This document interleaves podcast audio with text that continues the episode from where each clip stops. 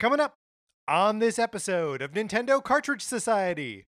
Next, Jenny, I got your number 8675309. It's dangerous to go alone, so the Nintendo Cartridge Society goes with you.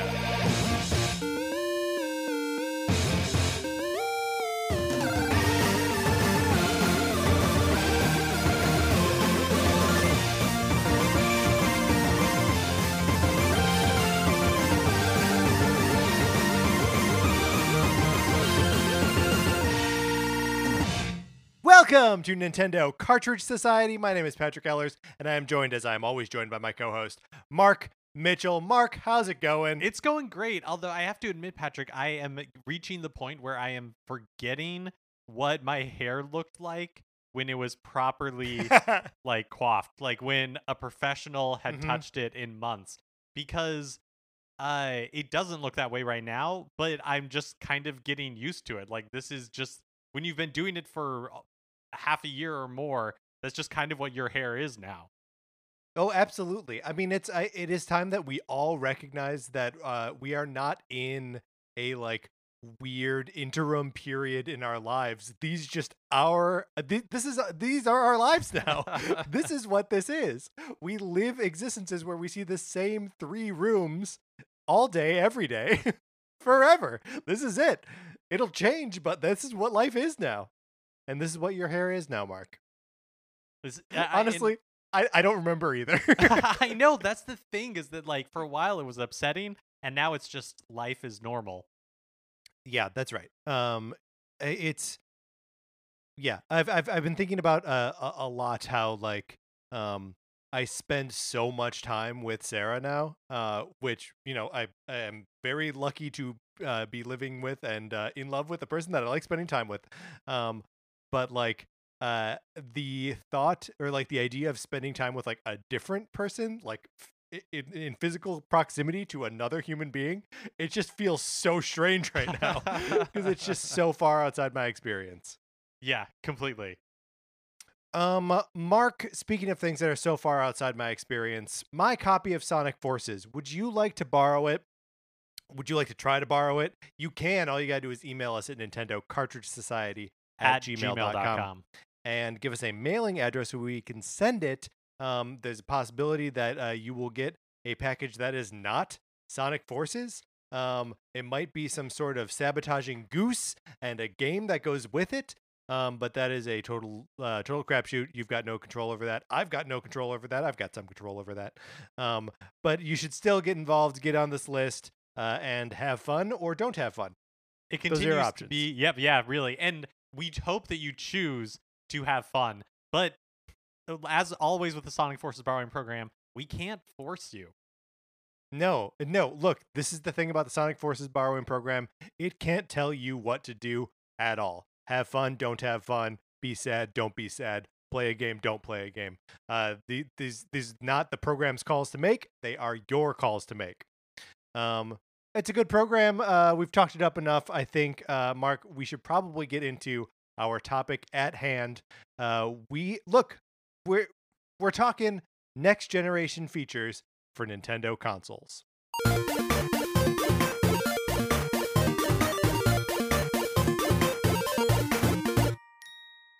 Now, Mark, why would we be doing this now? There's no new Nintendo thing coming There out. There is no new Nintendo thing coming out.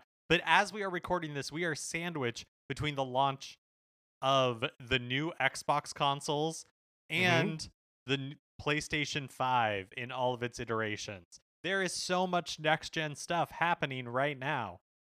So, what we wanted to do was we wanted to get in on some of that next gen hype and visit some previous next gens uh, and talk about what sort of features, the, uh, obviously all on the Nintendo side, but what sort of features meant that next gen leap um, for each of us.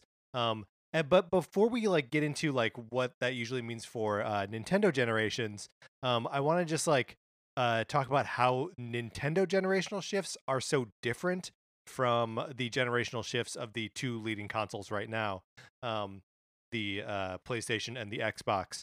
Um, because for all of them, it feels like the the, the actual leaps between generation are almost exclusively in computing power and graphical prowess, right?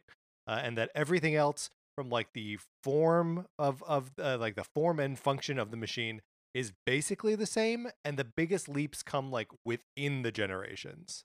Yeah, absolutely. you think that's a fair, a fair way to characterize that? I think the one time that that wasn't the case, or that they attempted for that to not be the case, was with the Xbox One when it originally, you know, launched. I feel like they, in their own weird Microsoft way, were going for something that was much more Nintendo esque, where they were like, "Hey, a, con- like Kinect is going to be like a huge, important primary focus of the Xbox One." And we're all about like being your living room hub Yeah. and not just a game machine. And like that tactic like didn't work at all and they spent the entire generation basically trying to undo all the stuff that they had done leading up to launch. Um, you know, Kinect was very quickly dropped and the stuff about it being a hub like that was also very quickly dropped. Um, but no, otherwise I think you're right. Like even going from, you know, the I think PlayStation very is a very clear example of that story and Nintendo doesn't uh sometimes chooses to play that game, maybe chose to play that game in the past, but more Yeah. recently has not shown a lot of interest in playing that game. Yeah, like in the last two decades, basically. Yeah. um not not really playing that game at all uh, it it is interesting to consider like how i mean every every company with, with the exception of microsoft and sony which seem to have like the exact same uh, game plan that like all the other companies uh, had like varying um, approaches to like every generation of you know like uh, atari uh, like the main controller interface was different on a lot of those systems. Um uh, sega went nuts. Uh, they had like divergent uh, paths of like next generation which uh, did not end well for them. Um, and then nintendo just did uh, i mean it kind of did everything right? Like ev- between like splitting itself off into two different um, two different paths one handheld and one uh, console um, and like them sort of following their own discrete paths and then somehow merging up uh, with, with the switch uh, is all very strange um, but kind of cool yeah, next gen stuff is always exciting. I feel like th- this one for me is coming at a weird time with like uh, leading up to this launch. There's so much focus on, you know, and continued focus on the U.S. election, and with like COVID nineteen, like these launches are coming at such like a weird time. But I think it's actually kind of like a boon for Microsoft and Sony that they are coming now because we've just seen video games uh, just like explode during the pandemic.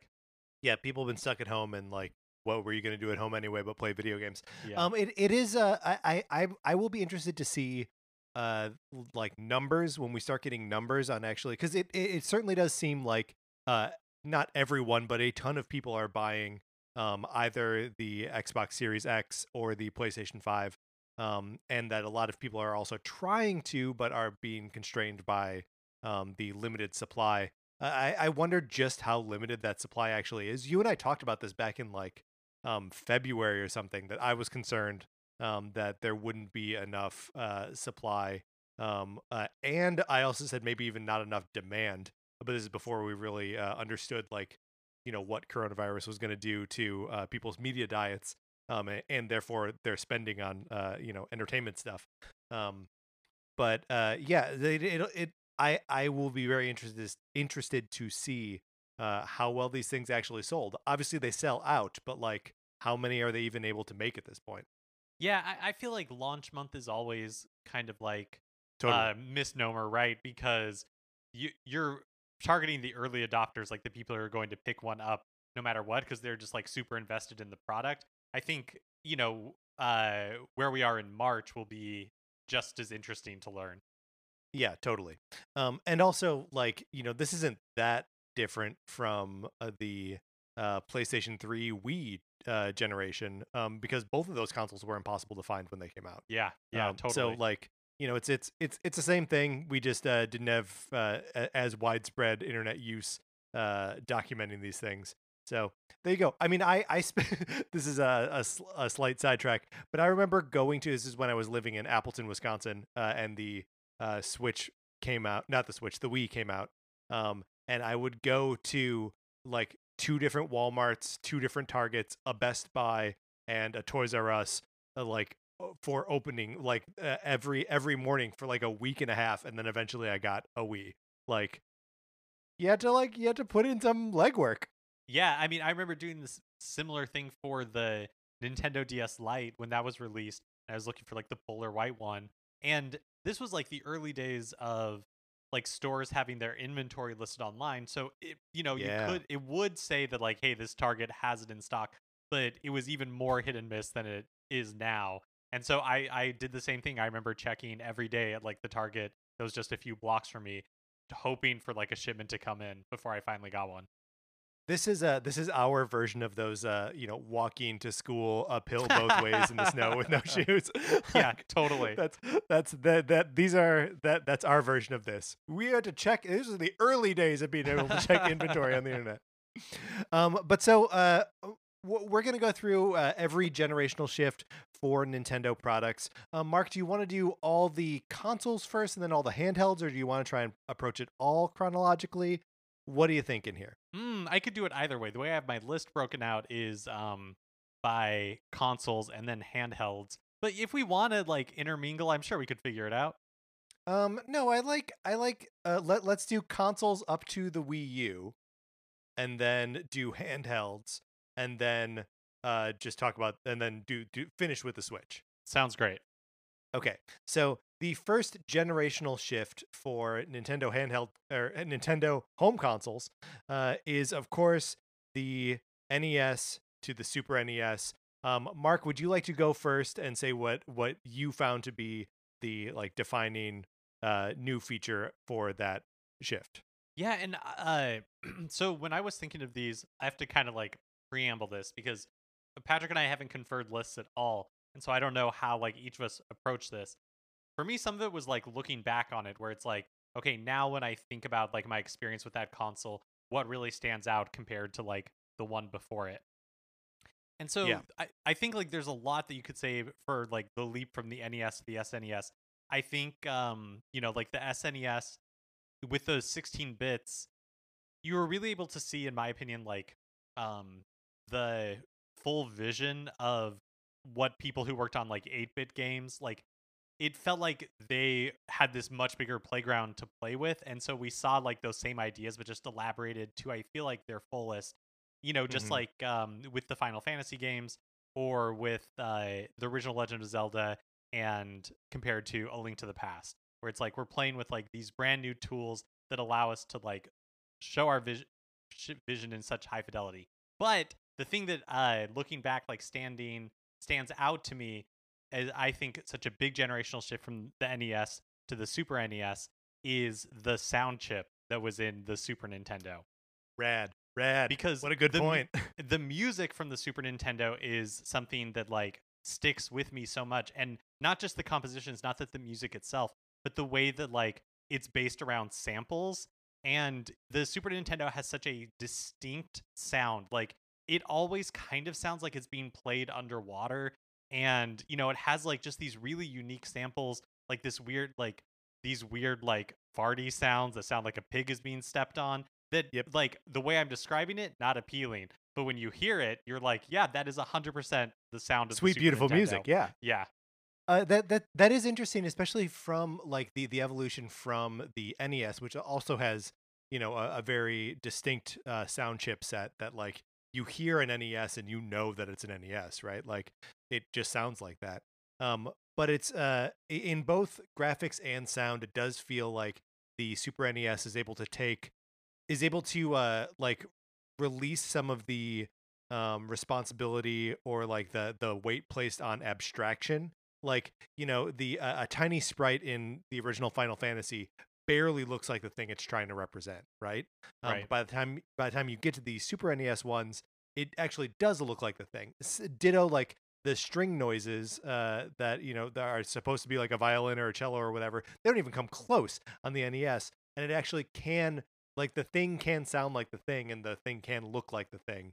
So i, I think that's that's a, a really well observed point there it's also something that like uh, I, I i don't think that those days were better um because obviously you know being able to have like streaming audio and full orchestrations Yeah. like adds a lot to a game but there is something very unique to the time back then where every console had a distinct sound that you can like clearly identify because it was working from like discrete technology like th- uh there's something really cool about that i don't think it's better Yeah. but there is something that's like very cool Yeah, there's something very cool about like hearing a piece of music and being like, "Is this from Genesis?" And you're like, "Yes, it absolutely is." Well, Like, especially when, you n- nothing else that makes it sound.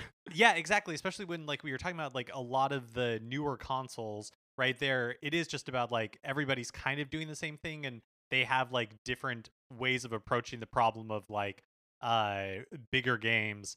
But back then it was like, no, like oh, we've crafted our console and it does this very unique like sound thing and none of the Yeah. other ones are going to do this. you you have to make your thing play our instrument. Yeah. that's all there is to it. Um, Mark, I, I maybe went a, a little bit simpler with this one, and I feel almost a little bit silly reducing the uh, Super NES um, to this. But buttons, baby, there are just more buttons on this controller. Um, I'm not counting the start and select buttons because why would you ever count those as actual buttons? Those are like administrative buttons. If you, we remove those, the number of buttons increases by 200%. You will never see another generational leap where there are that many more buttons on the new controller. And it's just like uh, uh, all that does is facilitate, you know, more interaction, uh, more choices in, in your gaming. Um, and like it, it sort of like opens up to a greater uh, variety of types of games that you can play um, on the uh, uh, on on the Super NES. Um, so yeah, for for me for me it's just buttons. Also pioneering those uh the bumpers like that's incredible. Um, something that has obviously been replicated and the sort of like uh, cross formation of uh, buttons on the uh uh, for for the right thumb. Um, like that's that's on everything now. You know, like we've added thumbsticks and um and triggers, but like that's it. And like that's not that much to add in the last I don't know, uh 25 30 years. Yeah, I, I think that's a re- that's a really good one. I like that a lot. I like the fact that um the when you think it is b- completely crazy to me thinking back on it that it wasn't until the Nintendo DS that we got four face buttons on a Yeah. por- portable system. Like that the Game Boy Advance still only has an A and B button is It's super outrageous. crazy, especially when you think that they were porting Super Nintendo games to the Game Boy Advance. But it is something that you take for granted like uh it's we've never seen Nintendo use like that super branding ever again. But the Super Nintendo truly was like a super version of the NES from like Totally. it, graphics, from sound, from to the controller. Like it felt like a huge update. You know, it wasn't like a. In some ways, it was a refinement. Not to keep like comparing it to modern consoles, but you know, with like the But the that's probably the closest. controller and like the PlayStation controller. Those have generally been the same for like two or three generations now, and we continue to see refinements. But going from the NES to the Super Nintendo, like that felt like a generational leap. Yeah. Well, and it's it, it is interesting. Like the the biggest I I think leap in PlayStation controllers happened in the PlayStation, like in the original PlayStation One generation, with the introduction of the of the DualShock. Like that happened towards the end of its life cycle. Uh, and not like actually with a generational change, which is uh, a, you know a, a weird little quirk of uh, what happened there with Sony. Well, speaking of which, should we move on to the SNES to N64 to Nintendo 64? let's do it. Um, I'm gonna go first this time. Um, mine is uh, still very controller related. Um, this is Rumble Pack, baby. This is the first time that we are getting controller feedback, um, and that is again uh, industry standard now, but also something that Nintendo continues to innovate on. Um, and uh, you know, the with HD Rumble and actually like designing uh, mini game functions around um, the ability to tell how many ice cubes there are in the whatever uh, marbles. Are they ice cubes? Who knows? Who cares? Um, but it's I mean like HD Rumble uh, is is one of those things that now on Switch uh, is like touted as one of the things that like is added to an uh, an indie game or something that's being ported over there. Um, and you can tell that all of that is like that all traces its origins back to the original Rumble pack, which was uh, packed in with Star Fox 64. um, because they were just trying to do whatever they could to make that experience uh, more immersive and different. Um, and like truly, it's not that different of a gameplay experience than uh, the Star Fox on Super Nintendo. Um, but like everything that they can do to like make it feel like something more than just lights and sounds coming from a screen. Um, that feedback, uh, you know, starts there, starts at the Nintendo 64. My uh, N64 one is also controller related, and this one is the analog stick. Oh, Um, that analog stick. Yeah. uh, So, uh, analog stick, obviously, like the first time that I think the first time it ever showed up in like a home console. It's crazy now how much we take these like analog sticks for um granted. It's also crazy that Nintendo was the one to introduce the analog stick because uh we like we didn't get true dual analog from them until what? Like the Wii with the Pro controller? I think that's right. Yeah. Yeah, which is just which is like wild. But it, like the analog stick was uh such a huge like revolution in game controllers that like you said, Sony mid-generation was like, "Oh crap. we have to like Oh, we, have to need to do this. we just have Yeah. to like change what controller we're using." Yeah, oh, it's. I mean, this the Nintendo 64 controller is such a strange beast, uh, and is was clearly just designed for Super Mario 64. Um, and then also had this like D-pad hanging off the end of it, um, which is still just such such an insane design. But like the C buttons, the camera buttons, they actually do control the camera, um, and like you know do a, a kind of effective job. I know obviously uh, we've we've talked about the Mario 64 uh, camera in the past, um, but like between those camera buttons and the uh, analog stick, like that thing was designed to work with that game. Yeah, it's just uh the N64 controller is bonkers. Like it's super crazy. You look at one, it doesn't make any sense how you're supposed to hold it. Like what it is not intuitive, I think, other than like having that analog stick and you can imagine like Mario running around with it. But for like Nintendo taking their like first shots or anybody to Nintendo being the first company to take shots at any of this stuff, like it's remarkable how well how well it does work. Like yeah, I was playing Mario 64 on 3D All Stars and I have a bunch of complaints about it, but when you think that like they were the first ones doing it, you're it there's a lot more grace to be given cuz you're like, well, that's kind of remarkable that you were able you were able to get as close as you were. Mark, uh, I think interesting to note that neither of us brought up the move into 3D um here. And I I don't i- is it because that is a is that like why? Why is that? Why is it that neither of us want to talk about like the jump into 3D? Um is it because there are a lot of stumbling blocks here or is it because like this is where other um companies start to like show themselves to be stronger at something that Nintendo is doing? Why why aren't we talking about this? No, uh so for me I think what it is, I mean one like it is very clear that one of the big leaps from the Super Nintendo Sure. to the N64 is into like 3D graphics. But I also think that for me some of some of it is just that like graphics are not something that Nintendo has prioritized. Like Yeah. uh the in the um in modern times.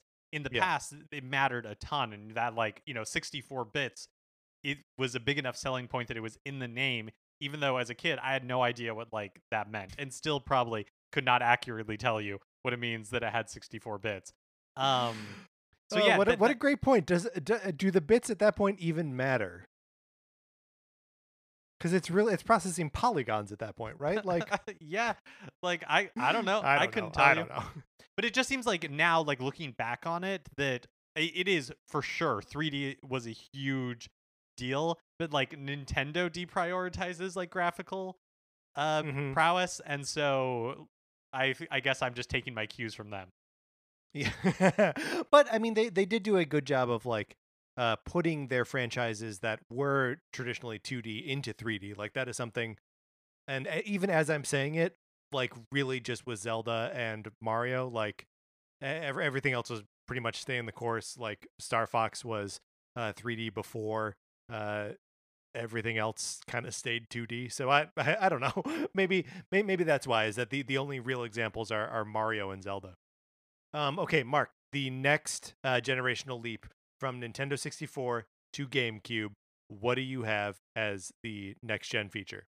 So for me, this one, the GameCube was the console where like the promise of the N64, the promise of those th- 3D games could finally take form. Like I Yeah. think that the GameCube is really like truly the start of like modern the GameCube generation. So GameCube, Xbox, PlayStation 2, like that is the start of modern games and really like the foundation of modern games. Like in order for like you were saying like in order for Nintendo to bring some of their titles from the Super Nintendo to uh the N64 they did have to make compromises or at least they had to like cheat it a little bit right like it wasn't Totally. true 3D like Mario Kart 64 those are 2D sprites essentially um that give you the illusion of 3D but that was no longer the case with the GameCube like they were able to take the ambitions in the N64 and like uh actually fulfill them to give you these like fully rendered worlds same with like i feel like uh smash brothers is another great example you know like Totally. the smash brothers on the n64 is feels like a tech demo compared to smash brothers melee and all the other smash brothers games are really com- like iterating on melee more than they are like the original and that yeah, to me 100%. is like the GameCube is like the fulfillment of like the promise of the 3D that started in the N64 era. That's interesting. I hadn't really thought that the uh, the GameCube is sort of the Super Nintendo 64. Like that it is just taking what what it was sort of like they were messing around with and being like, okay, no, but here's what it looks like. You know, like here's here's the real thing. Um, I went a slightly different path with this, um, and I said that this is about the this is where the console generation connects and marries itself to the handheld. Um, so the GameCube had a bunch of different functionality with the Game Boy Advance and with Game Boy Advance games. Um, there is the uh, the Game Boy Player, which was the thing that you could kind of like put under your GameCube, um, and then play uh, Game Boy Advance games on your TV, um, which had sort of been done with the Super Game Boy on the um, on the Super NES, um, but that was really more like to get more mileage out of the like color upscaling that the Game Boy Color was capable of, um, and just like here's one more way for them to to sell it. Um, here it's you know it's it's the real deal. You can play any uh, GBA games on your TV, any Game Boy games. Uh, so there's all of that, and then there's also the Four Swords Adventure stuff of being able to control, and um, Final Fantasy Crystal Chronicles, uh, where you are physically connecting your Game Boy Advance to your GameCube to uh, play games with everyone having their own little uh, screen in front of them. Um, and this, uh, like, it's it's so interesting to me how much, uh, like the the the paths for the Nintendo consoles are sort of divergent, but keep sort of like tagging up with each other. Um, and this is one place where it just like tags up really hard. And you know this the Game Boy Advance, which is basically just like a portable Super Nintendo, with fewer buttons, um, also uh, is like a GameCube controller. Like it's so weird. Yeah, that is really cool, and I like the way that you're describing it, where it's yeah, it's like a uh, an infinity pattern basically, where Yes. these like the Nintendo consoles like converge, but then they we always keep coming back to like this same singular point in like a good way, in an iterative way. Yes. Um okay, so the the next the next uh generation here is the GameCube to the Wii. Um Mark, I will go first this time. Uh for me this was about changing changing the gaming experience to a personalized experience. Um and that is, you know, present in, you know, what you select for like your uh news channels to follow. Um the weather is set to where you are. Um, but mostly this comes in the form of Miis. You make Miis because you want to see yourself in the game and you know otherwise like you're playing Wii Sports and like who's who are these characters and you're playing Wii Sports with everyone you're playing it with every friend you have you're playing it with your mom you're playing it with grandma you're playing it with your friends parents when they come over um like and you are just populating this thing with Miis that look like the people from your life and then Nintendo wasn't content to just be like yeah, those will be in Me Sport or Wii Sports, and that's it. They show up in like Mario Kart, just like hanging out in the background. Um, and like it, they, they are a constant presence. Um, and a, a constant like uh, you know, proof that the game has been customized to your very specific experience. Um, and like I, I know uh, you know Xbox uh, maybe a little later um, in like the 360 generation started doing like those avatars, but I don't think those avatars ever like showed up in like regular games, like maybe in Kinect specific things or, or stuff like that. But like Nintendo would just put them everywhere. Your friends and family are in not all your games, but a lot of your games. Yeah, one of the uh not Wii specific, but Mii's were such like a fun part of Nintendo that once when they're like missing from the Switch and missing in quotes because they're like they're there. Right. You you can use them occasionally, but just like man, I loved on the uh Nintendo 3DS like the Mii Plaza and just being able we will to like get to the 3DS. Okay, we will get there. Mark, I promise you, we'll have an But yeah, opportunity to discuss just like that. plus one two Mii's yeah absolutely Yeah. um for my wii one i of course want to tip my hat to motion controls that uh is like obviously a huge important piece that had seismic implications for the industry yes. um but it's not the one i want to talk about what i uh, i feel like it's a little bit like moving to 3d for the n64 where you're like okay yes that obviously, yes, obviously, was a huge duh, deal Yeah. but I want to talk about something else. And for me, that is the virtual console. Um, oh yes. something that has ki- that has gone away in some respects, um, but uh, in, or like in that specific form. But that idea of having access to a library of older Nintendo titles is something that is for me like pretty magical.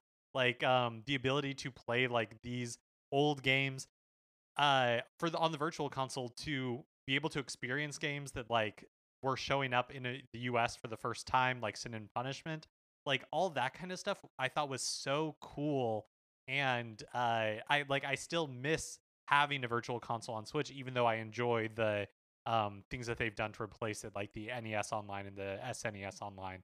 But yeah just having the access to all of those library titles not just from Nintendo but from a bunch of third parties was such Yeah, like a a, ton. cool amazing feature it was also like right uh, it, it came out at like the the perfect time for that too where like we were just far enough away from like the uh the NES and the SNES that like your hardware was probably starting to uh you know stop working or like games were uh, hard to find or like would cost a lot of money because they're rare or whatever um and like it was just the right relationship between um you couldn't access them anymore eh, but you wanted to experience them again um, and then also like fairly recent stuff. Like I, I played the original Paper Mario um, on the uh, Wii Virtual Console, like right when it came out. Um, or like maybe within the year of the the Wii coming out.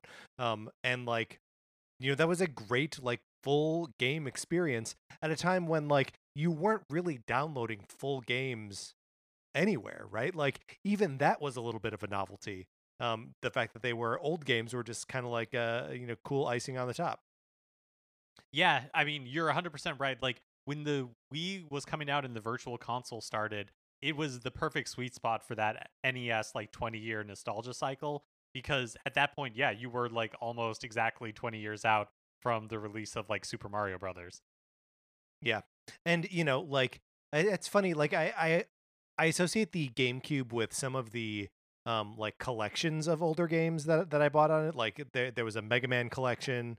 Um, there was also uh, maybe a Mega Man X collection as well, and a Sonic the Hedgehog uh, collection that I really liked. And I think had Sonic Three on it, which may be the last time that um, Sonic Three was uh, like collected on something.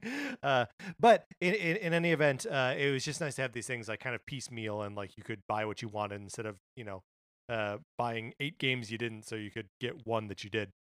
Um, all right, Mark. Next up is the Wii to the Wii U. Can you do this one? This is a tricky No. one. No, so I uh, this was when I was taking like a kind of like minor Nintendo sabbatical. So I don't really I never owned a Wii U. I'm kind of bowing out of this one. So I'm interested to hear what you have.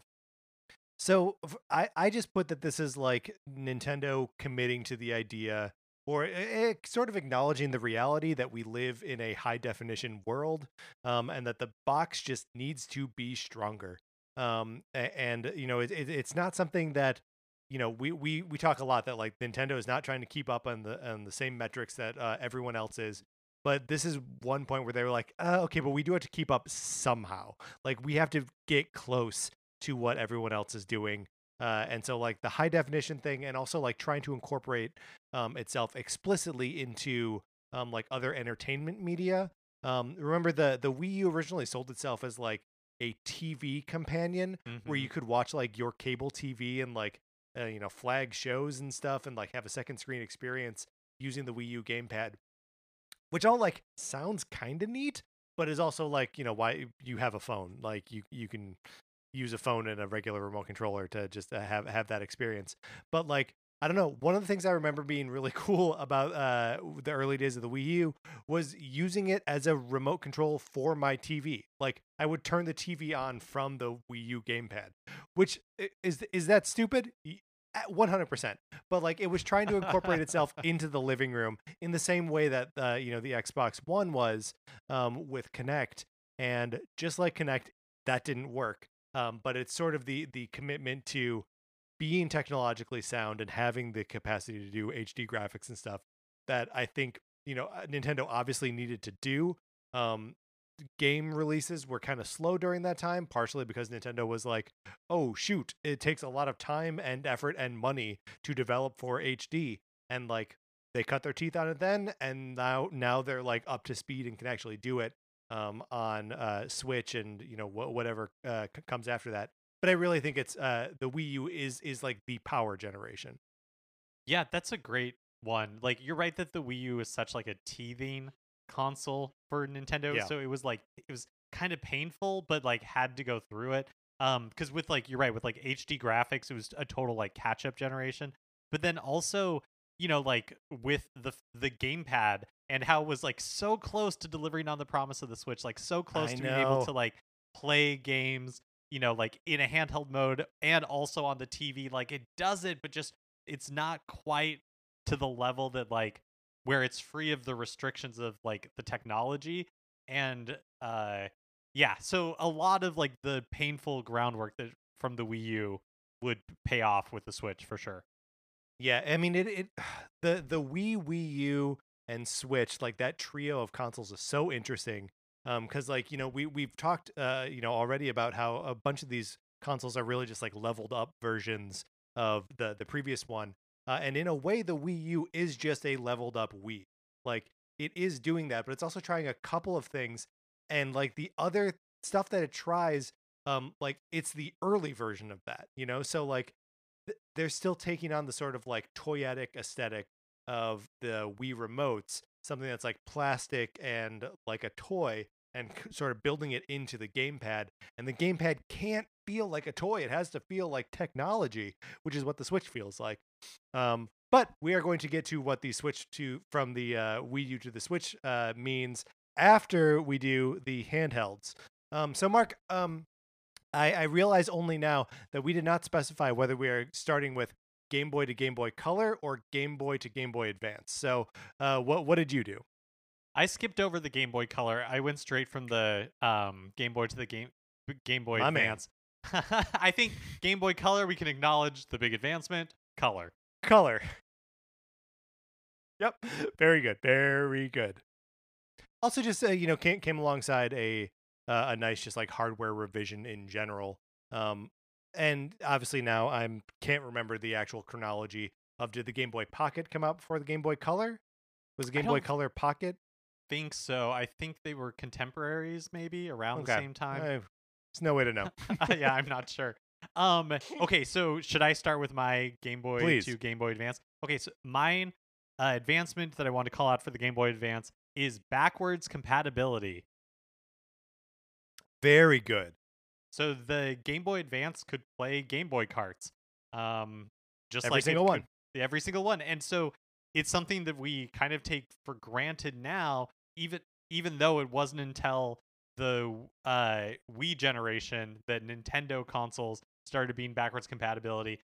backwards compatible and something that you can't take for granted because like with the switch like it doesn't it's not always going to con- you know be that way as technology changes but the handhelds nintendo has from the beginning fairly consistently just uh, had backwards compatibility which is pretty remarkable Yeah, that every every generation, especially uh, from the Game Boy Advance to the DS, that's the one where it's like insane that there's like it just like a big plug that you can pull out so you can jam a, a GBA card in there. yeah Um, so for me, and it's, it's I think it's also really smart uh, that they did backwards compatibility for that, and I wonder if a lot of that is driven by Pokemon. Um, I I- a lot of the Oh, that's advancements in, in handhelds are probably driven by Pokemon and what they either what uh, what audiences they need to continue to be able to serve, um, and you know what what audiences uh, are sort of demanding. Um, because like you know people were still playing uh you know gold and silver um to say nothing of red and blue and yellow um when the the GBA came out and would continue to like you know that's they it's a competitive scene you know? Yeah. No, that's a really good point because like the Game Boy Advance also supported link cables. So you could Yes. use like Game Boy link cables on the Game Boy Advance. And I'm sure you're right that they that that was brought forward for Pokemon because what other game would like really require it? I mean, later the Game Boy Advance would get like the um wireless wa- accessory that you could like transfer yeah yeah, Pokemon and stuff wirelessly, but yeah, it always supported the link cable as well. Um, so I for the Game Boy to Game Boy Advance uh, uh, generational leap, I wrote non-arcade experiences, and I guess this can also just be sort of applied to non-handheld game experiences. Um, I, I think that there is there's obviously a lot of great stuff on the original Game Boy, and some truly deep experiences, um, like the uh, the uh, Mana game, what is it, Final Fantasy Legend, um, or no, Final Fantasy Adventure, also Final Fantasy Legend, um, also the original Pokemon games. Um, but you know, for for the most part, um, the original Game Boy games are all sort of like very good Game and Watch experiences. You know, like they're uh they're uh, uh, single side scrolling or like you know falling block puzzle or arkanoid or whatever. You know there, there's just there there's so many of the original game boy experiences that are quick. They are meant to be like handheld bite-sized sort of things uh, and then you move on to uh, another another experience. Even something like super mario land is a short game right? Um, and in the game boy advance that's when they're like no you know what? Forget it. It's just a video game machine. So like put games on it. Put you know uh, uh, put uh, the the Minish cap on there. Start uh, porting the Super Nintendo Final Fantasy games. You know, let's eh, all, all- all of that. Um, it just becomes a much uh like deeper uh, experience that they expect you to be in for longer. Yeah, like uh just like we saw with the NES to SNES, the ambition from like the 8-bit games, and what was possible in that like 8-bit system and 16-bit system, like was doubly true on the Game Boy to Game Boy Advance because the Game Boy was like such ancient ancient technology by the time that the Game Boy Advance came out. So like uh the d- difference between what you could achieve on a Game Boy versus a Game Boy Advance was staggering. Yeah, and uh, I mean, like, tr- just tr- truly staggering, and uh, also like considering like your original Game Boy took four AA batteries, four, four. The the Game Boy Advance ran on two, um, and you know uh, lasted for a- as long. I I guess I don't totally remember. I have a Game Boy Advance in the other room. It has the same batteries it's had in it since I lived in Chicago. Like, I hope it's still okay. Um, okay, so from the Game Boy Advance to the DS, this is a big generational leap. Lots of things are different here, and maybe not even fair to consider them uh, the even the same line of things. Like you know, it, it came out while the GBA was still thriving, um, and Nintendo was touting at that point a third pillar. Um, but for me, for me, the uh, biggest innovation here is just touch. Um, touch control, being able to draw on that bottom screen um, and you know I, either uh, it, it just it just changes the the types of games that you can play. Um, you know, su- suddenly you're you're playing games where you are writing things, um, uh, identifying numbers, circling stuff, um, and it's just uh, it it, it just changes the game entirely. What you can do with it um, you know, may not seem remarkable now in an era where we all have touch screens on everything, but especially on the phones that we have in our pockets all the time. Um, but it wasn't the case then, uh, and and the it for me it is the touch that transformed the DS. Yeah, and it was really cool to see like how that like touch ability was used, right? Like um Zelda t- like the Phantom Hourglass and Spirit Tracks both like took advantage of it. Um and then you have like completely different ways of using it like Professor Layton or the brain training games or that Ninja Gaiden game where like you had to hold it sideways like a book. Like, Like a book. Uh, Yeah. Well, which is also like Brain Age too, where you were holding it sideways like a book. Um, Mark, do you remember there there were two different Mario games? It must have been New Super Mario Brothers and Super Mario Brothers 64 on on the DS. Um, that had just like a set of mini games in it that were all touch based. Do you remember these? Mm-hmm. Yeah, yeah, for Uh, sure. I I played the heck out of those, and they're just you know they are time wasters for sure, but like are super fun, and it's all touch based.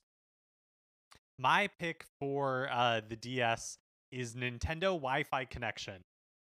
Yes, Hard, huge. Yeah, hard, hu- huge. Hard to believe that like the first Nintendo hardware that had uh like a networking app that used Wi-Fi or that you could like connect with friends was yes. the Nintendo DS. Um, the GameCube had LAN abilities, so technically you could like LAN a bunch of systems together and play Mario Kart on it. I am sure that it happened at some point, but like I never knew anybody. Well, I never knew anybody who who also owned a GameCube, so it was yeah, fair like, enough. it wasn't really a possibility. Um, but yeah, like I have so many fond memories of playing Mario Kart DS. Still one of my favorite Mario Kart games. Um, and part of that was because of Nintendo Wi-Fi connection and being able to like race people online using a handheld felt so Yes. novel and like so of the future. Yeah, I remember going to the. This is while while I was in college. Uh, my friend Siri and I both had uh, DSs, and we would go to like the local coffee shop because it had like it had wireless, and we would uh you know race on, in Mario Kart online. Her on her uh, pink uh, DS Lite, and me on my uh, glacier white DS white uh, DS Lite. Um, man, it was just uh, it's it, it it felt like the future, you know. Well, this is another one of those like, hey, we're uh where you realize like how long ago the DS was because like Wi-Fi at the time was available, but it still was not like ubiquitous, um, Yeah. even in homes. So Nintendo also released like a um adapter that basically you could plug into your computer, and so if your computer had internet, then it would like broadcast and turn it into like a, a Wi-Fi hotspot that your DS could pick up on and like it would that was a, a way that a lot of people were able to like make that connection and so the fact that like nintendo who was kind of derided in the gamecube era towards the end of the gamecube era for not having like an xbox live equivalent as that sort of to come online with like halo 2 um to go from that jumping all the way to the nintendo ds where they're like hey we're like just a straight up wi-fi company was uh pretty forward thinking of them Yeah, absolutely. Um, and then, uh, so for for the next uh, generation leap, I'm just going to expand on this. Uh, but from the DS to the 3DS, um, what I've chosen to focus on here is, of course, not the actual, not the glasses-less uh, 3D, um, but uh, the constant connectivity, asynchronous multiplayer, and Street Pass.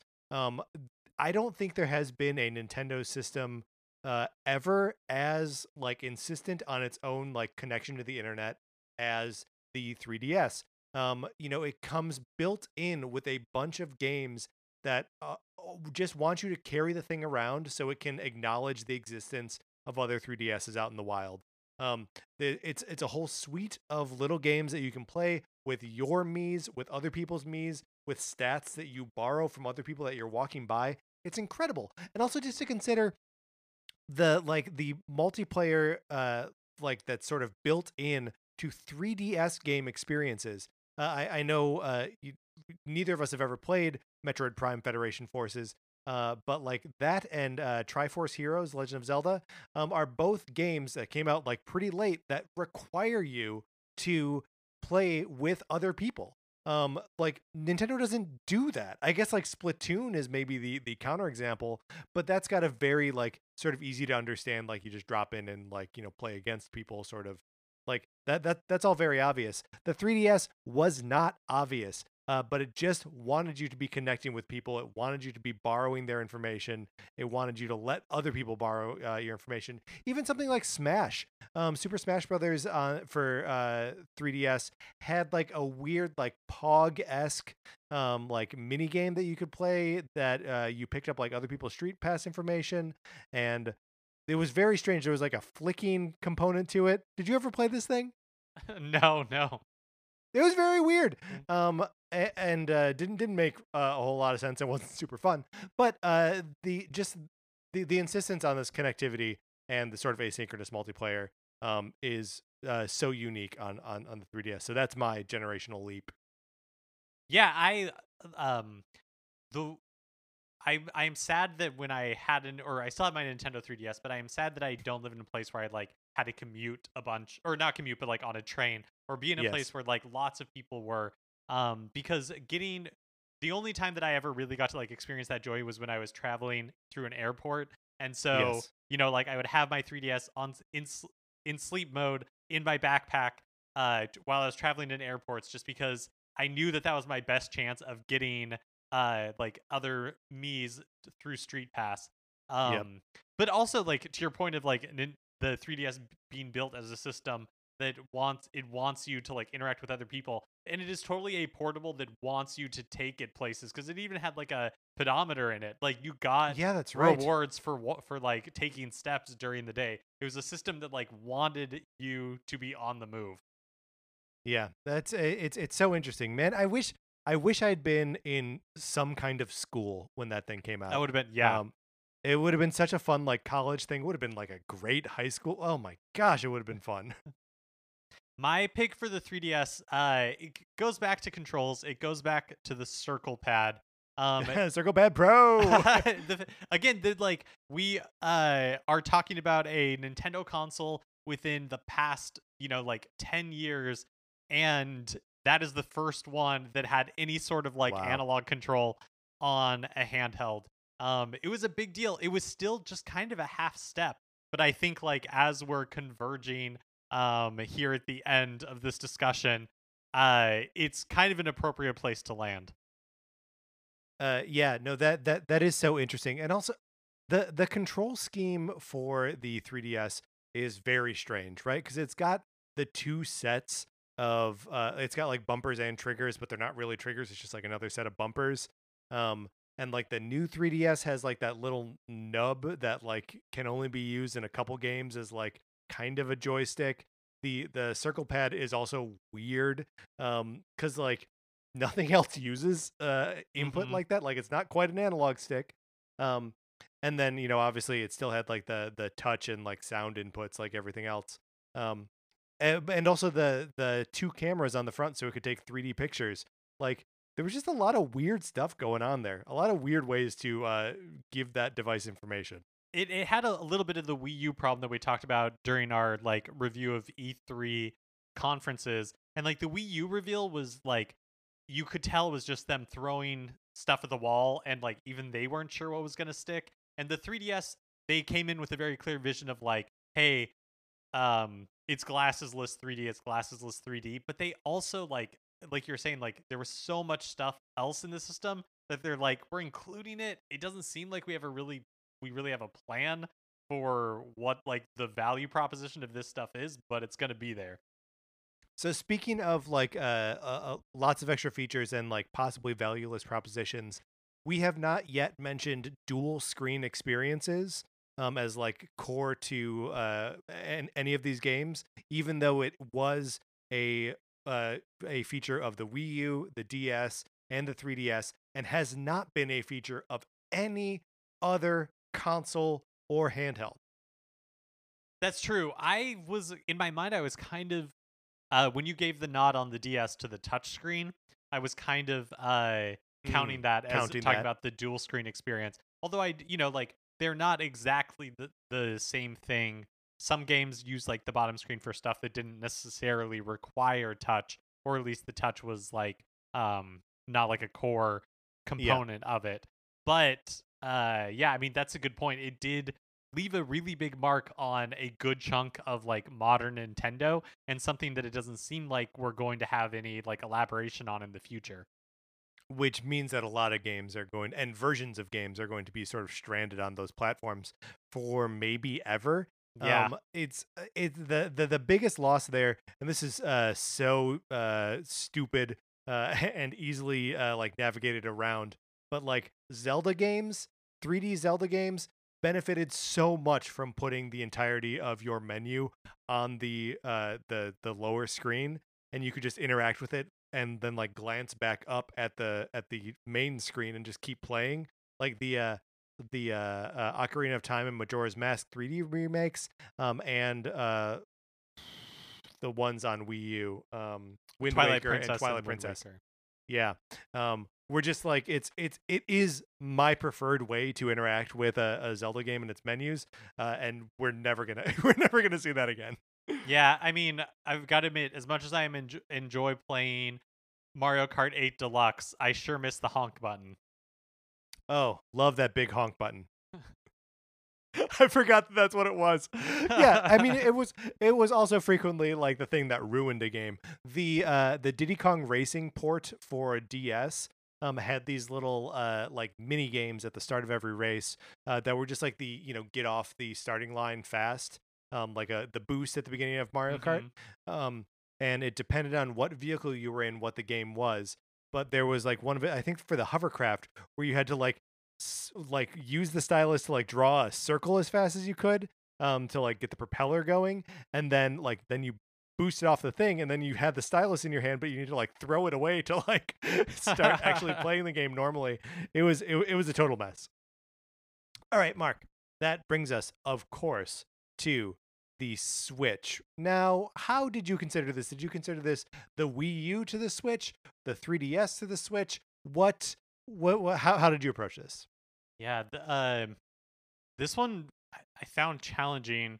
Kind of what I went back to was Nintendo's uh, Switch reveal presentation from January of 2017, and um, you know, at at the time and when we were rewatching it at the end of our E3 like historical reviews, um, it was it was a part of the presentation that I kind of laughed at, but it I I it's hard for me to pinpoint one specific thing basically because I really do feel like the Switch is a convergence of uh, like so much of Nintendo's consoles. Like it's it's yes it's taking from so many of these like generational leaps and putting it into a single system.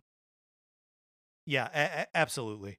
Um, I, I, I, I chose freedom here. That like the, and this is something that we talked about when we did our. Um, if this year was the year of Luigi, what else have what other years of Nintendo? And 2017 uh, just being the year of freedom because you play the Switch and you play it however you want. You play it in front of your, you play it on the TV, you play it at the park, you play it on the bus, whatever. And the first big game you're playing on it is The Legend of Zelda, the ultimate like play it how you want, travel and explore what directions you want to, prioritize uh whatever equipment you want to, play the game the way you want to play it. And then later that year, uh still within like the sort of expanded launch window of Mario Odyssey being in there too. Like it just the Switch is all about you being able to have the experience with it that you want. Um and like remarkably uh between Nintendo's uh, amazing first party support especially in the first like three ish years of of the thing being out um and uh i- indie games like indie games just work so well on this thing and sell so well on this thing that it is like a thriving platform for them. So like you can play whatever kind of games you want uh on the switch. They're all there um you know with, with the exception of like the big AAA stuff coming out of like the other game studios um and i guess that is a, a a pretty big exception but there's just there's there are a lot of opportunities to play a lot of different things a lot of different ways Yeah, I mean it it's like I have the same for, for what I'm about to say, which is that the Switch is a system that feels like it has few compromises. Like I won't say no compromises because absolutely you know like because it, it it does and it doesn't have like the power to run like a uh, assassin's creed odyssey or something like that right? And so that is for sure something that it is limited at.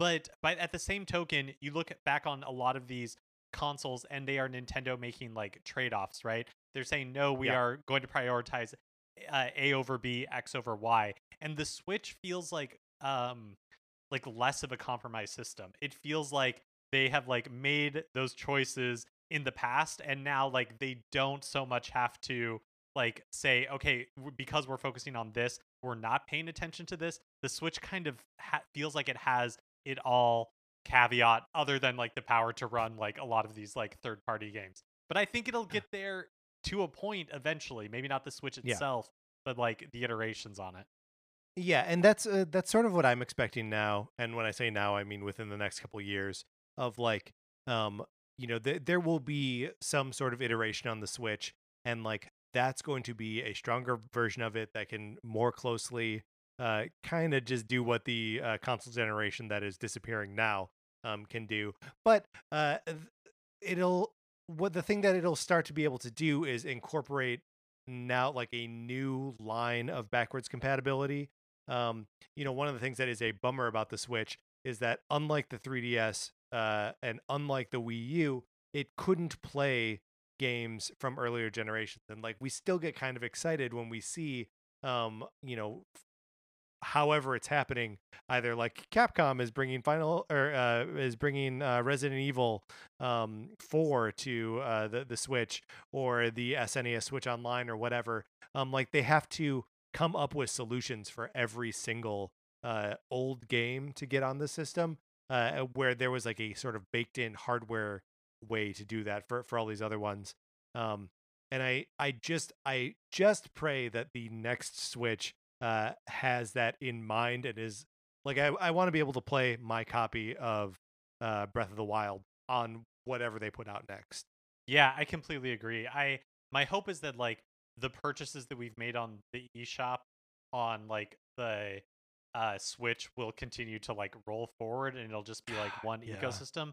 One thing that I think is interesting when we're talking about like uh what Nin- Nintendo's next console looks like is in previous generations Nint- you know like Nintendo made a big decision with the Wii to do, to prioritize like the motion controls. But then we saw other com- companies like copy motion control, so that wasn't unique to Nintendo anymore. So Nintendo's next console had to be like something different, yeah, right? yeah. It had to be like the Wii U, and because they had, as they had people like uh copying them, they had to continue to like innovate in that way. We haven't really seen Microsoft or, or Sony have any interest in this hybrid model that Nintendo has tapped into. Like, yes, we do see Sony and Microsoft, Microsoft especially, like going into this idea of like being able to play games on wherever you want on any form factor with like Game Pass and XCloud, but it's a and e- even on different even on. PlayStation, even on PlayStation with like remote play that you can do that on on your phone. Right. And so so it's like it, it's that same idea of like you can play anywhere but from a different tact. And so the fact that Nintendo has this kind of like hybrid space a little bit to themselves, it makes me think that it's possible that the next generation of Nintendo console will continue to be in this vein. Um never say never like Nintendo may decide they want to do something completely different in the Right. future. But this more than like the Wii U era, like it makes sense to me that they don't feel the need to like completely reinvent themselves. Yeah, I, I I- would agree with that. And also, like you know, we we talked about it uh, from the NES to the Super NES. Like it's kind of just a, uh, a a plussed up version. Um, you know, ditto the Game Boy to Game Boy Advance and the uh, N64 to the GameCube. Um, you know, the Switch to whatever comes next will likely just be um, a better version of of what we're currently playing with. Um, and you know, we'll uh, spend three hundred fifty dollars on it or something. also, crazy that the price of the Switch hasn't dropped at all in in four years, huh? yeah, crazy, but also uh not not that surprising. Yeah, yeah. yeah. I guess I guess that's fair. Um, Nintendo does like to keep the price of their stuff high, and it's been selling like nuts. So why would they even bother? Okay, um, that's what we identified as all of the big generational leaps uh, for Nintendo consoles. If you have something that you think we left out, keeping in mind that we did acknowledge going to 3D with the Nintendo 64. um, you can write it write to us at Nintendo Cartridge Society at, at gmail.com. gmail.com. Uh, and and let us know. Uh, we would love to hear from you. All right, uh, Mark, let's close this out. All right, that's going to do it for this episode of Nintendo Cartridge Society. Remember, please rate, review, subscribe, uh, and all that good stuff on Apple Podcasts. If you like the episode, please share it wherever you share stuff, um, Facebook or Twitter or you know wherever. Um, uh, you can follow us on Twitter. I'm at Patrick underscore Ellers. Mark is at MKE Mitchell, and the show is at Nin Cart Society. We also have a Facebook page, which is just Nintendo Cartridge Society. Olivia Duncan Mayer logo. Our theme music is provided by Ape Betty. You can get more of his music by going to apebetty.com or by listening right now. From my co-host, Mark Mitchell, this is Patrick Eller saying, we get it. 3D was obviously a big deal. We didn't mean to downplay it. Now we want to talk about it. Thank you for listening.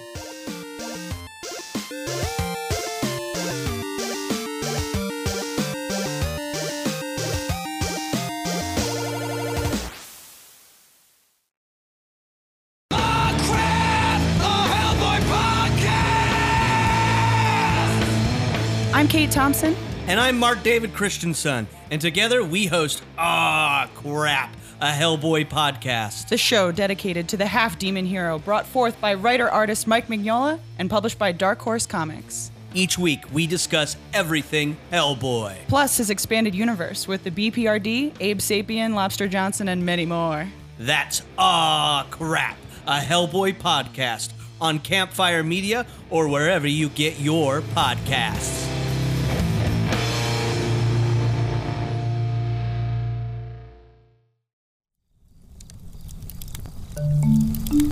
Campfire